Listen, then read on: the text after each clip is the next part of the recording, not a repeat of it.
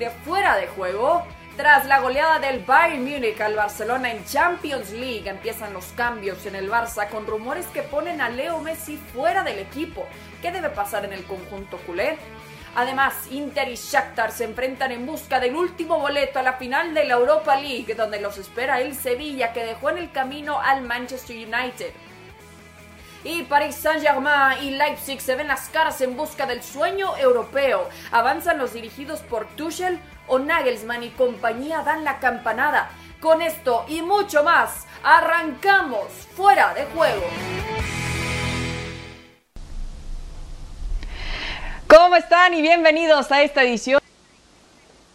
Apenas es lunes y cuánto ha sucedido en el mundo del fútbol, todavía lo que está sucediendo en el Fútbol Club Barcelona con esta crisis por el que atraviesan también unas noticias interesantes como la destitución oficial de Quique Setién. Ya tenemos a nuestros finalistas para la UEFA Europa League con el Inter de Milán que se enfrentará al Sevilla de Julen Lopetegui, pero le doy la bienvenida a mi alineación estelar el día de hoy, Barack Feber, Richard Méndez y Manu Martín. Vamos a ver algunos numeritos. Primero eh, del Fútbol Club Barcelona fue campeón de la Champions League en la temporada 2014-2015. Desde entonces no ha podido regresar a lo más alto de la competición y ha sido eliminado cuatro veces en cuartos de final y una en una semifinal. En cuartos los eliminó el Atlético de Madrid, la Juve, la Roma y ahora Bayern Múnich por un escandaloso 8 por 2, mientras que la campaña anterior cayeron en semifinales ante Liverpool. ¿Cómo olvidar en las últimas dos ocasiones cómo ha salido este Barça, este Barça desde la Roma también, donde ya se ha platicado también eh, de algunos cambios, sin embargo no llegó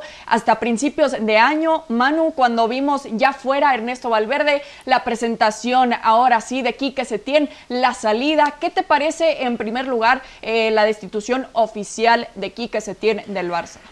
¿Qué tal? ¿Cómo estáis? Un saludo para todos. Lo primero, muy fría, muy fría porque es apenas dos líneas lo que ocupa el comunicado del Fútbol Club Barcelona para un técnico que sí es cierto, eh, no ha hecho un gran trabajo dentro de ese vestuario, pero también habría que preguntarse si se lo han dejado hacer. Es cierto que llegó con el equipo líder, con el equipo en Copa del Rey, con el equipo en Champions y ha terminado con el equipo eliminado en cuartos, eliminado de la Copa del Rey y también segundo en Liga. Me parece muy frío cómo lo ha hecho el Fútbol Club Barcelona.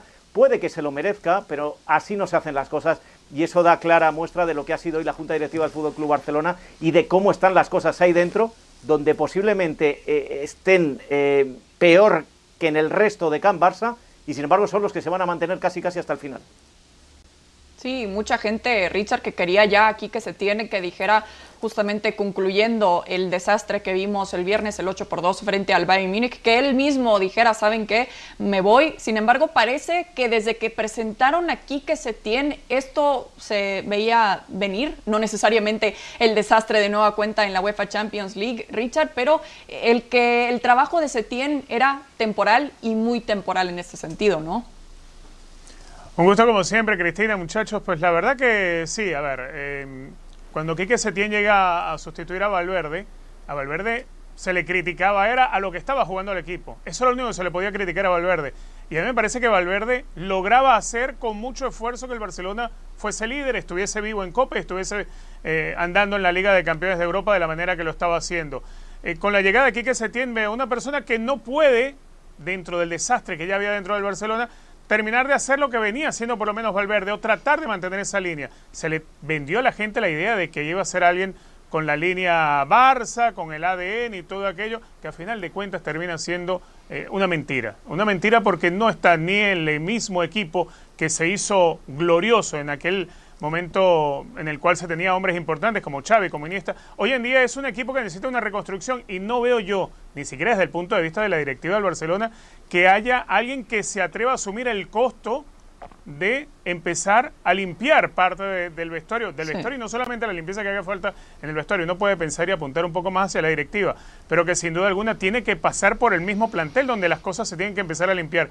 Para ahí la llegada del futuro técnico tiene que ser alguien que no le tiemble el pulso a la hora de ir apartando jugadores de jerarquía o jugadores reconocidos dentro de la institución. Casos los hay muchos. Y el que más suena para llegar a dirigir al Barcelona precisamente Ronald Koeman, que no tuvo en su problema, en su momento problemas para eh, apartar, por ejemplo, a Cañizares, Albelda, Angulo.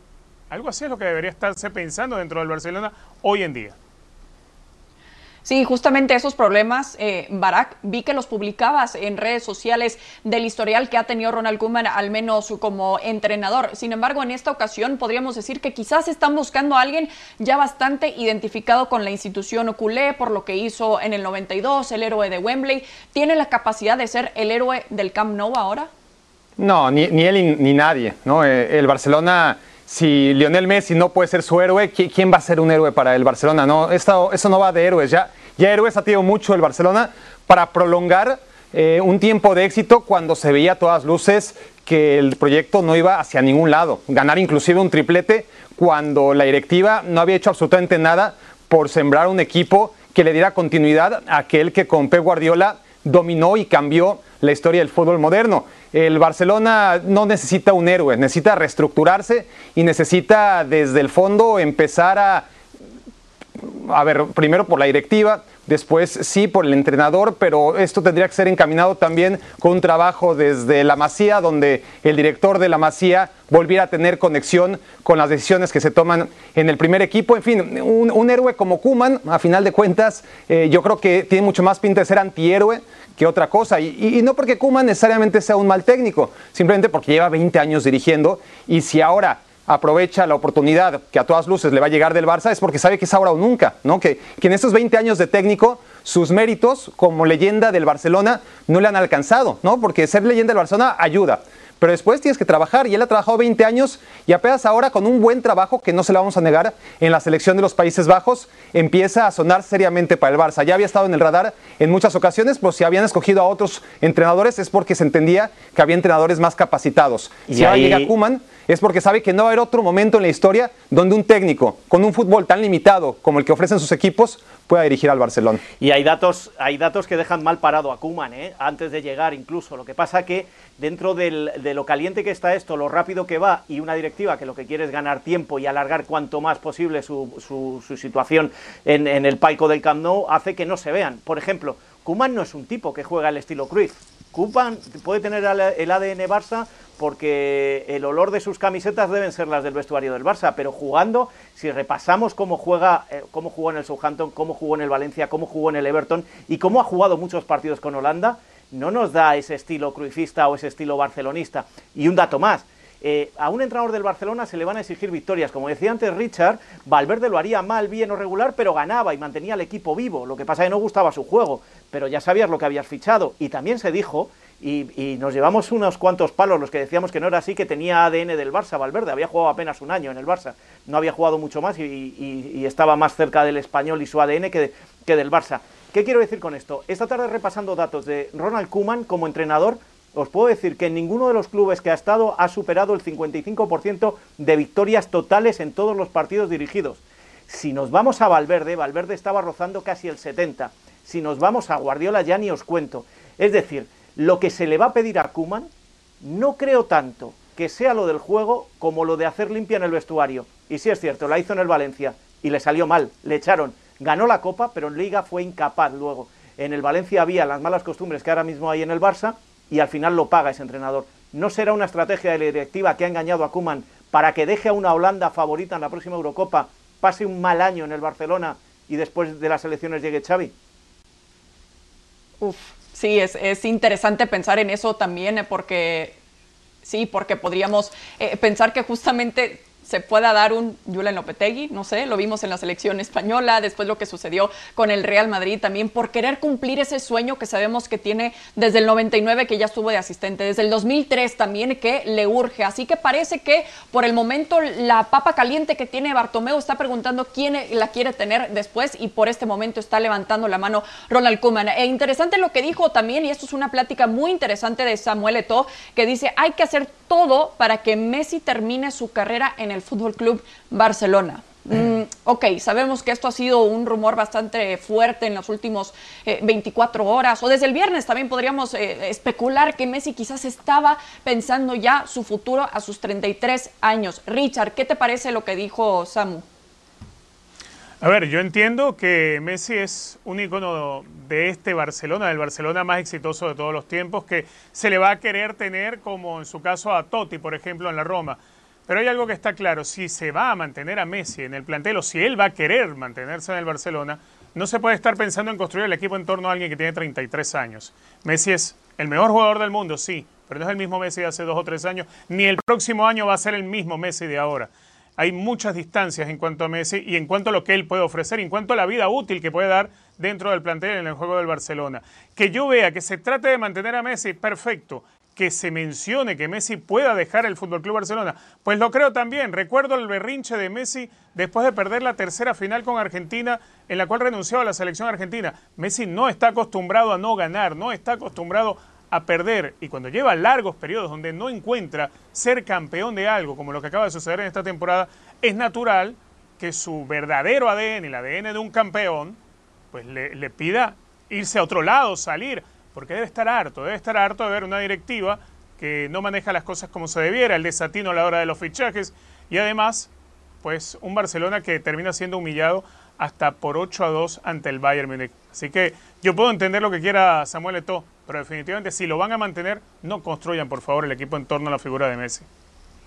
Sí, y justo a eso iba contigo, Barak. No sé si es la palabra correcta en decir que qué tan peligroso es tener a alguien como Leo Messi. Sí sabemos que es de los jugadores más importantes de toda la historia, especialmente para el Fútbol Club Barcelona, pero en estos momentos de crisis, el querer darle el gusto a un solo jugador cuando se trata de 11 sobre el campo, 25 también en el primer equipo, eh, ¿qué tan peligroso es tener a alguien como él pensando en que le surge mantenerlo y que sea su única prioridad pensando en la próxima temporada, en este caso para Bartomeu. Bueno, ha, sido tan peligroso como horribles han sido los últimos cinco años del Barça, más allá de que no podemos olvidar que ganó la mayoría de las ligas eh, disputadas en estos últimos cinco años, pero las sensaciones han sido fatales, ¿no? sobre todo a nivel europeo. Y a nivel europeo han confirmado lo que vemos también domingo a domingo, sábado a sábado, a nivel liga, aun cuando Messi gana los tres puntos. Y digo, aun cuando Messi gana los tres puntos, porque los rivales cuando juegan contra el Barça desde hace muchísimo tiempo y pierden, les queda la sensación de haber perdido contra Messi, no haber perdido contra el Barça, porque el Barça no existe hace cinco años. Entonces, Lionel Messi es el responsable directo de la situación del Barça, sí, porque ha escondido debajo de la alfombra momentos que deberían haberse, haber sido atacados mucho antes, ¿no? Si, si Lionel Messi no fuera la solución a cada problema que tiene el Barcelona antes de meterse a cuartos de final de la Champions League, donde ya no le alcanza, donde ya no puede, por lo que dice Richard, eh, eh, en gran parte porque no han hecho un equipo alrededor de él. Sí que han fichado y fichado y fichado a lo bestia, a lo estúpido, pero no han fichado futbolistas que se acomoden a la realidad de Messi. Es decir, en su momento sí, hasta 2015, Trajeron a Neymar, perfecto, más allá de la polémica que era traer a un futbolista distinto de lo que ofrecía el Barcelona con Guardiola. Luis Enrique supo amoldarlo y a partir de ahí el Barcelona ha sido un despropósito a la hora de traer, gastar mucho dinero, pero no traer jugadores complementarios para Lionel Messi. Entonces, sí, es peligroso tener a Lionel Messi cuando tomas decisiones tan, torpas, tan torpes a su alrededor. ¿no? Necesitas jugadores que le complementen. Si Lionel Messi físicamente cada vez le alcanza para menos, necesitas jugadores que ofrezcan eso que Messi ahorita mismo no puede ofrecer. Pero mientras Lionel Messi acabe la temporada otra vez, aún siendo un desastre, como el líder de goleo de la liga, no solamente del Barça, el líder de asistencias de la liga, no solamente del Barça, no te debes desprender de él, no como club. Otra cosa es lo que yo opine, y lo sigo sosteniendo, que Lionel Messi está perdiendo el tiempo en el Barça, porque si esto no lo han arreglado en 5 o 6 años, no lo van a arreglar ahora. Es decir, si Lionel Messi ahora sí sale de su estatus de confort, lo que tendría que hacer es dejar de perder los últimos años de su carrera y tratar de ganar algo en un club que realmente le pueda ofrecer ganar cosas. A ver, Barak, la gente está muy contenta porque Messi es el máximo goleador y el máximo asistente, pero cero títulos. Esa es la primera. No, eso ya lo dije, Manu. Di, que no haya dicho. Sí, sí, sí, pero que tú estás hablando de que el Barça es más que un club, no más que un jugador. Y en este caso estamos hablando más de un jugador que de un club. La segunda que te digo es que el Barça sí que ha fichado a lo tonto. Pero ¿a quién fichas cuando el 40% de tu presupuesto de, ficha, de, sueldos para jugadores, se lo lleva un solo jugador. Y del 60% restante, hasta el 70% del total, se lo llevan aquellos jugadores que le han puesto alrededor porque él o los ha pedido o ha insinuado que vive muy cómodo con ellos y por lo tanto ha habido que renovarles. Ha habido que renovar a Luis Suárez cuando estaba en decadencia, ha habido que renovar a un Jordi Alba que desde que renovó no, no funciona, ha habido que eh, traer a jugadores que han costado una millonada como Griezmann, pero como no ha caído bien en el entorno de Messi, pues Griezmann no ha triunfado. Me extrañan las declaraciones de To, porque yo vi muy de cerca de To, de To, no, no del entorno de To, eh, lo que él sufrió con Messi y que ahora diga esto, pues yo creo que también es para quedar, quedar un poquito bien. Mira, si el 70% del sueldo se lo llevan Messi y los suyos, tienes un 30% que sí, que te lo vas a gastar en el fichaje pero el sueldo, los jugadores no quieren ir al Barça por un sueldo inferior al que pueda cobrar Luis Suárez o el que pueda cobrar Piqué. Pero los grandes eso jugadores. Es un poco un sofisma, y eso es lo que te ha provocado que hayas traído al final medianías por las que los equipos vendedores te han pedido millonadas y has acabado arruinando el club por tener contento a un tal Leo Messi y a toda eh, su camarilla. O sea, estás dando a entender entonces que Messi fue el que se gastó el dinero en Dembélé, el que se gastó el dinero en Coutinho, el que se gastó el dinero en Griezmann, el que se ha gastado es que Messi tiene poder de influencia lo que ha costado, lo que ha costado el dinero de esos tres jugadores, olvidémonos de todos los demás petardos, que, hablemos de solamente esos tres, porque hay muchos más. Este dinero bien invertido es mucho más dinero del que percibe Messi, pero muchísimo más. Entonces tampoco. pero el problema está en que inviertas ese dinero esperando escuchar a lo que te diga Messi dónde lo vas a poner. Ese no, es el problema. No, Richard, que, hay, que, no, que no, que hay una cosa mucho más simple, que es que es mucho más simple. Barak, tú te puedes gastar lo que quieras en un fichaje, pero el sueldo de ese jugador no te puedes gastar lo que quieras porque hay una cosa que se llama tope salarial. Y a ti te pueden cobrar 125 millones por Grisman, como le cobró el Atlético de Madrid, o 130 o 140, porque nunca se sabrá esa verdad pero tú a Griezmann no le puedes dar la cantidad de dinero que le podría dar otro grande. ¿Y quién tiene la culpa ahí? ¿Quién tiene la culpa por tomar esas decisiones? Y por darle tanto poder a un solo jugador, por más importante que sea históricamente hablando, porque el presente parece también muy complicado, solo en lo individual para Leo Messi, porque parece que no está jugando para el equipo en este momento, por lo que vimos también de las imágenes fuertes de él sentado con la cabeza hacia abajo, también al medio tiempo de un partido que realmente fue un total desastre y el Bayern Múnich desenmascaró años y años y años de lo que iba acumulando el Fútbol Club Barcelona, pero esto todavía va a ser realmente una historia por meses realmente. Con la llegada de Ronald Koeman eh, se podría decir y todo indica que será presentado este miércoles. Las elecciones, por ciento, también hasta marzo del 2021. Pero nosotros podríamos hablar todo el día del Fútbol Club Barcelona. Vamos a platicar de los finalistas de la Europa League porque Antonio Conte y compañía, vaya que tuvieron una lluvia de goles también el día de hoy. Un doblete de Romelu Lukaku, otro doblete de Lautaro Martínez que tuvo un partido espectacular y uno más de Ambrosio 5 por 0. Así, Antonio Conte se encuentra en la final de la Europa League. Richard, ¿te esperabas este marcador tan contundente del Inter ahora finalista? A ver, yo sí me, esperaba un Inter que ganara con facilidad al Shakhtar Donetsk. No me imaginé ese 5 a 0 como el partido se termina abriendo sobre todo en los últimos 25 minutos del segundo tiempo, más todavía después de ver el primer tiempo, porque era el Inter que uno esperaba ver, un Inter que estando en ventaja sabría defender sin tener la pelota y sin dejar que el rival le generara situaciones. Creo que el primer tiro a puerta serio con peligro que hace el Shakhtar Donetsk es más allá del minuto 35, cuando, cuando creo Moraes se atreve a patear desde fuera del área pero de resto esperaba un segundo tiempo en las mismas condiciones. Pareciera ser que algo hizo Antonio Conte, también algún riesgo trató de asumir el Shakhtar Donetsk pretendiendo hacer algún tipo de presión alta y el Inter encontró facilidad de autopistas. La victoria termina siendo contundente, sí, soberbia. Si me preguntas la diferencia hoy del Inter con el Shakhtar Donetsk no son 5 a 0. Es una diferencia sí, pero no para, para lo lamentable que termina siendo el marcador en contra del Shakhtar Donetsk. Ahora que el Inter sí es mucho más equipo, Totalmente de acuerdo, un equipo mucho más táctico, mucho más ordenado, un equipo que no adolecía la ausencia, por ejemplo, de Alexis Sánchez,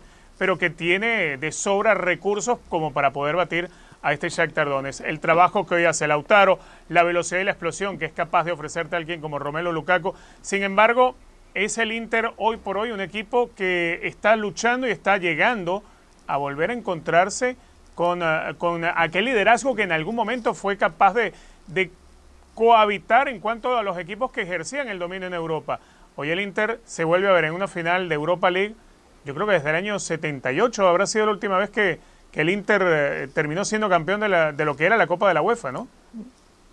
No, Sí, en los totalmente, 90 con Zamorano. En los 90, Y- y se encuentra- cierto, Uy, estoy perdido. Y se encuentra en una Contra final Lazio, también sí. 10 años después, desde el 2010 que no veíamos al Inter en estas instancias. Barak, eh, es interesante lo que dice también Richard, la idea de este momento de Antonio Conte. Eh, recordamos de lo que hizo también a principios de temporada, que tuvo una racha invicta, que se cayó un poco. En este momento, con lo que ves del Inter, porque dijo Conte que el Sevilla es superior en este momento al equipo italiano, eh, ¿tiene las capacidades de llevarse el campeonato?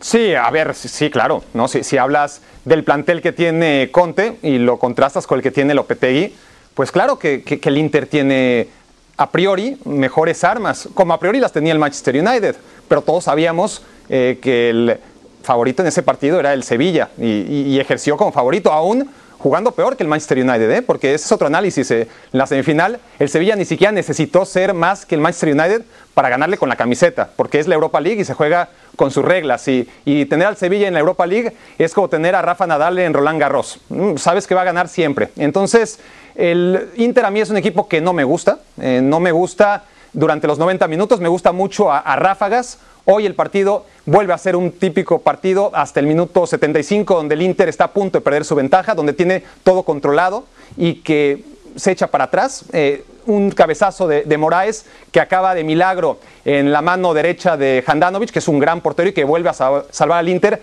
acaba maquillando un resultado que, claro, ahora es espectacular, pero te das cuenta que Piatov es, una, es un futbolista, el portero del Shakhtar Donetsk, que no hay partido importante y también no importante en donde no regale un gol. Entonces pierde puntos. El Shakhtar habría que analizar cuánto ha dejado de ganar y, qué importante o qué tan lejos habría llegado en otros torneos si no fuera por culpa de su portero. Increíble, increíble, es algo que escapa a mi inteligencia. No sé cómo Piatov año con año sigue siendo el portero, no solamente del Shakhtar, sino de la selección de Ucrania. Dicho lo anterior, tienen todavía la ocasión del empate. Es verdad que no generaron tampoco demasiadas, pero tienen ese cabezazo Junior Moraes y después, desesperados, empiezan a cometer errores tontos defensivos y los aprovechan dos futbolistas en un estado de forma sensacional. Y de eso se trata también el fútbol, ¿no? De provocar los errores y de las oportunidades que tienes no fallarlas. Falló uno a Lukaku, sí, pero todas las demás las metieron. Y fui, fue, fue un equipo contundente, pero la sensación que yo tenía hasta ese cabezazo de Moraes, entrados al minuto 70, es que era un partido parejo y que podía ir a cualquier lado.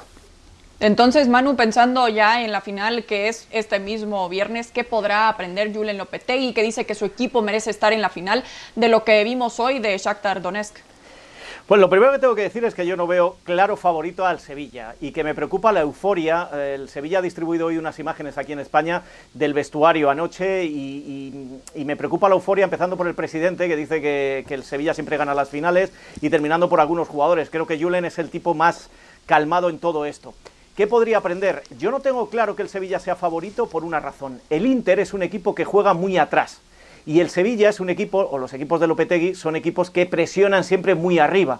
El Inter necesita robar un balón atrás para ponérselo a Lukaku. Lo dijimos en, contra el Bayer Leverkusen, que es el estilo que tiene este Inter. Basta un balón que robe atrás, patadón arriba y Lukaku a correr. Y eso le puede hacer mucho daño al Sevilla. También es cierto que el Sevilla tiene mejores centrales en este momento de los que pudiera aparecer y que pudieran frenar a Lukaku. Por lo tanto, yo creo que va a ser una final muy igualada donde no daría por favorito al Sevilla por mucho que haya ganado cinco finales y que cada vez que juega una final la gana. Porque creo que este Inter, con sus armas, te pueden gustar más o menos, como dice Barak, pero con sus armas es muy capaz de ganarle al Sevilla. Y por cierto, eh, anudando con el tema anterior, Fijaros la travesía en el desierto, desde que gana la Champions y el triplete de Mourinho en el año 2010 de este Inter hasta llegar a una nueva final. Y el Inter era de los temidos y el Inter era de los grandes de Europa. Cuidado, que eso es un aviso a navegantes y no solo me refiero al, al Barça, me refiero también al Madrid y al Atleti. ¿eh? Ok. Richard, entonces vamos a platicar un poco de la UEFA Champions League. Ahora que queda un partido muy interesante también, que han sido tantas sorpresas en tan solo una semana. Seguramente muchos aficionados que se han quedado sin sus uñas, también por los nervios en tan solo 90 minutos. ¿Qué esperas después de lo que vimos del Leipzig que sorprende y por supuesto del PSG también eliminando al Atalanta? Bueno, a ver, eh, las lecturas que me quedan, primero el Paris Saint Germain termina eliminando a Atalanta de Bérgamo, digamos porque Atalanta termina de caer en, en- o, o le surge el, el cromosoma del fútbol italiano de tirarse atrás y, ceder la pelota y ceder el terreno. Y ahí se creció el Paris Saint Germain ante la urgencia que tenía, pero lo terminó sufriendo y mucho. El caso del RB Leipzig es totalmente diferente. RB Leipzig hace un gran partido frente a un Atlético de Madrid que no supo en ningún momento el Cholo Simeone cómo, cómo encarar el partido y Leipzig para mí da una grandísima demostración y gana de una forma distinta a la forma en la cual termina ganando obviamente el Paris Saint Germain, siendo un equipo en plantel muy superior al conjunto bergamasco, que era su rival. Lo que yo interpreto es que en estas condiciones yo creo, yo creo que el RB Leipzig es capaz de dejar fuera al Paris Saint Germain, más allá de enfrentarse a un equipo que te puede con toda comodidad colocarte a Neymar junto a Icardi, con Di María, lo que le quiera poner, pero que igualmente creo yo que tiene las armas el Leipzig para poder hacerlo. Hay que recordar que el RB Leipzig tiene por lo menos tres temporadas, siempre hasta mitad de temporada, por lo menos peleando los dos puestos de arriba con el Bayern Múnich. Esto, esto no es casualidad, no es que es un equipo que llegó a competición europea y ahora todo es sorpresa tras sorpresa. Este equipo tiene tiempo dando señales de poder lograr cosas importantes. Y yo creo que la mayor señal la van a poder dar en esa semifinal frente al Paris Saint Germain. Si me lo preguntas ahora, Cristina, ¿quién le pongo la ficha? Para mí está en el equipo de Julian Nagelsmann. Ok, sí, interesante también considerando, Manu, que no contará el PSG con Keylor Navas, lo veíamos lesionado también desde el último encuentro, entra Sergio Rico, les quieren dar toda eh, la confianza del mundo, sus compañeros españoles, también veíamos a Ander Herrera expresarse a favor del apoyo a Rico, que en este momento entra por Keylor Navas, pero a final de cuentas, ¿cuánto van a extrañar al Tico en la portería del París? Le van a extrañar muchísimo, porque se, lo, se ha ganado, ¿eh? ya sabes que eh, me ha tocado estar varias veces en París, eh, tanto en Liga como en, Champions, y las sensaciones que hay con el Tico son increíbles, lo que está pasando ahora mismo en París, que en muy poquito tiempo se ganó a la gente. Pero Sergio Rico está igualmente capacitado y no tengo dudas. Han recuperado a Berratti, que finalmente ha podido entrenar hoy con el grupo, y eso también es una garantía, no sé si de titular, pero eh, entrando en medio del partido para jugar en el centro del campo. Estando de acuerdo con Richard de que a este equipo se le ve venir, me refiero al Leipzig, hay un factor que no se nos tiene que olvidar la experiencia, la veteranía y las ganas de jugadores que seguramente no hagan mucho equipo, pero que con individualidades son superiores al Leipzig, me da que el, Paris Saint Germain es favorito y no solo para la semifinal, sino también para la final. Eh, sería el, único que le podría plantar ahora mismo cara realmente al, Bayern de Múnich. Yo creo que eh, vamos a disfrutar con el fútbol que vamos a ver mañana, pero que el Paris Saint Germain, por la necesidad, por el sistema de competición, que es un partido único. Y esto se está, eh, decías tú antes que nos estábamos llevando sorpresas. En otro sistema de competición no habría habido tantas sorpresas seguramente. Y, el, y la, historia que, que, trae el Paris Saint Germain de fracaso tras fracaso hace que en esta ocasión le tenga que dar como absoluto favorito en el día de mañana. Eso sí, sabiendo que nos vamos a divertir porque este equipo es el, el Leipzig que es capaz de plantar cara y además de hacer un juego muy divertido para los que nos gusta el fútbol rápido. Sí, los que no acostumbramos también ver en estas instancias, ya lo decías Manu, pero eh, Barak, y lo veíamos en la cara justamente de los jugadores, el abrazo que se dan Mbappé y Neymar sabiendo que finalmente lograron llegar a esta instancia de la UEFA Champions League. ¿Será suficiente lo que ha mostrado hasta este momento el equipo de Tuchel o también la poca experiencia de Nagelsmann podrá dar de nueva cuenta la sorpresa por la diferencia en jerarquía también con estas individuales, individualidades tan importantes del París? A ver, por Nagelsmann no va a ser, eso te lo garantizo, ¿no? Eh, Tuchel es un entrenador al que admiro, que me gusta mucho, pero, pero Nagelsmann es otra cosa. Y, Nagelsmann estoy seguro que sabe perfectamente lo que va a hacer mañana y ya dependerá de sus jugadores que puedan emplearlo, ¿no? Eh, Nagelsmann les va a dar la guía perfecta para poder destruir al país Saint Germain. Otra cosa es que en los duelos contra jugadores que son superiores técnicamente puedan imponer condiciones. No tengas duda que va a tratar de imponer condiciones, que las va a imponer, al menos en un inicio, va a someter físicamente al Paris Saint Germain. Y si se puede poner arriba y después controlar el resto del partido, como hizo contra el Tottenham, entonces cuidado. Lo normal sería que tarde o temprano el Paris Saint Germain, mejorando un poquito, o, bastante diría yo, respecto a lo que ofreció contra el Atalanta, acabe imponiéndose. Y lo que decía Manu es cierto, es decir, eh, si no es ahora, yo no sé cuándo va a ser para el Paris Saint Germain por todo el contexto, porque ¿qué hizo el Paris Saint Germain para meterse a esta hipotética final? pues vencer al Borussia Dortmund con muchos problemas, al Atalanta, y a qué versión del Dortmund, eh? eh al Atalanta, que es un equipo admirable, pero es el Atalanta, probablemente al RB Leipzig, que está por verse, y pum, y está en la final. Y, no, y, sería la más importante, Barak, a los que se ha quitado de en medio en las otras eliminatorias. Se ha quitado claro, exacto, exacto, total. eso, eso, Real Madrid, eso va implícito, claro. Si es que eso va implícito y, esos jugadores tienen una mentalidad, no van con el colmillo fuera, van con el cuchillo fuera porque saben que esta es su oportunidad. Hablo de Neymar y de Mbappé.